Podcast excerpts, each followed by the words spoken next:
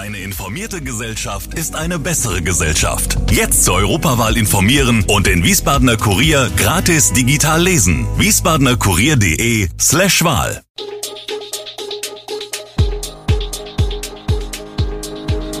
Gude, unser morgendliches News Update.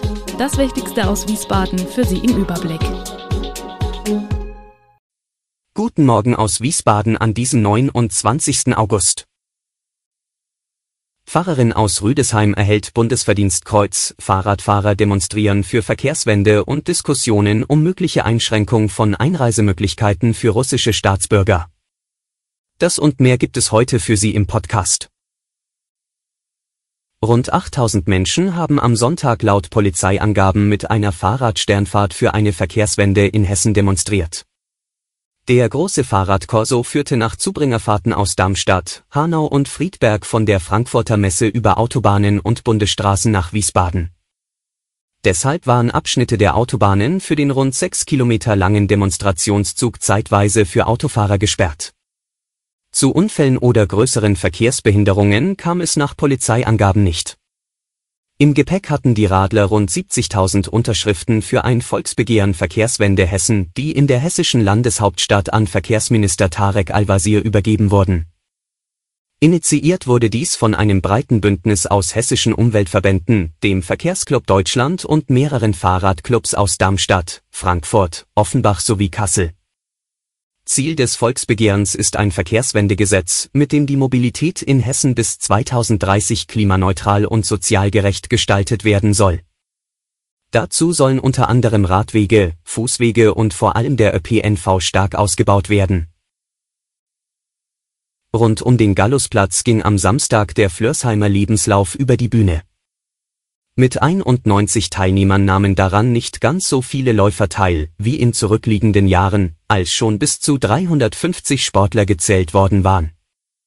Der Gemeindereferent der katholischen Kirchengemeinde, Michael Frost, auf dessen Initiative der Lauf zum elften Mal veranstaltet wurde, führt die geringe Teilnehmerzahl darauf zurück, dass der Lebenslauf diesmal erneut in den Ferien stattfand.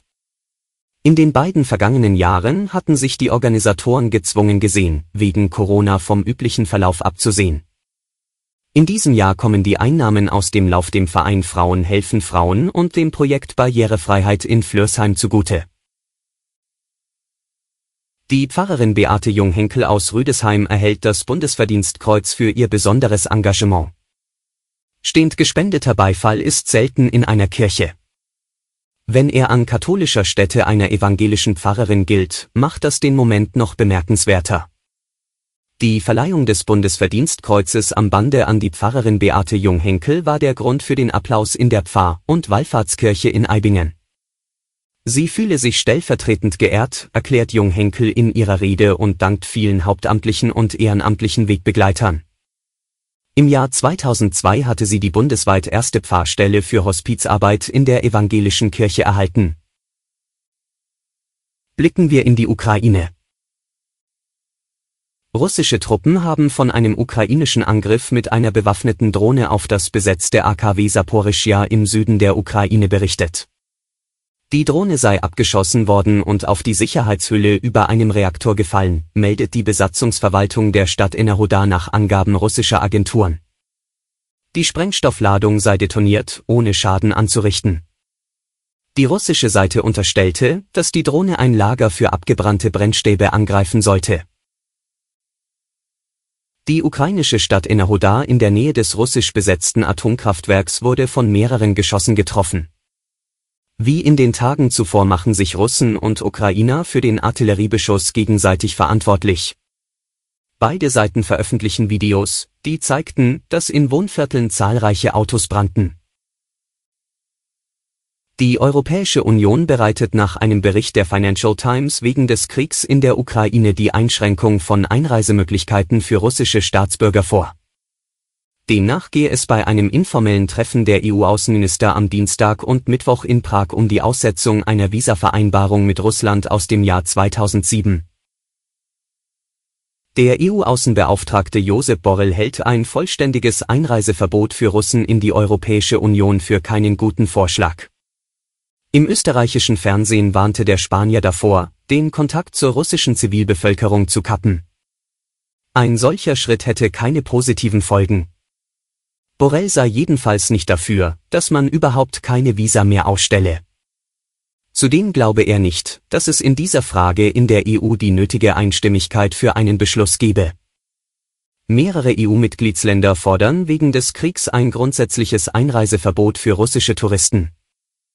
Die baltischen EU-Mitglieder Estland, Litauen und Lettland sowie Tschechien haben die Einreise bereits eingeschränkt. Bundeskanzler Scholz hat sich bisher skeptisch geäußert. Außenministerin Baerbock deutete am Freitag an, dass in der EU nach einem Kompromiss gesucht wird. Alle Infos zu diesen Themen und noch viel mehr finden Sie stets aktuell auf www.wiesbadener-kurier.de. Gude Wiesbaden ist eine Produktion der VRM von Allgemeiner Zeitung, Wiesbadener Kurier, Echo Online und Mittelhessen.de. Redaktion und Produktion die NewsmanagerInnen der VRM. Ihr erreicht uns per Mail an audio.vrm.de.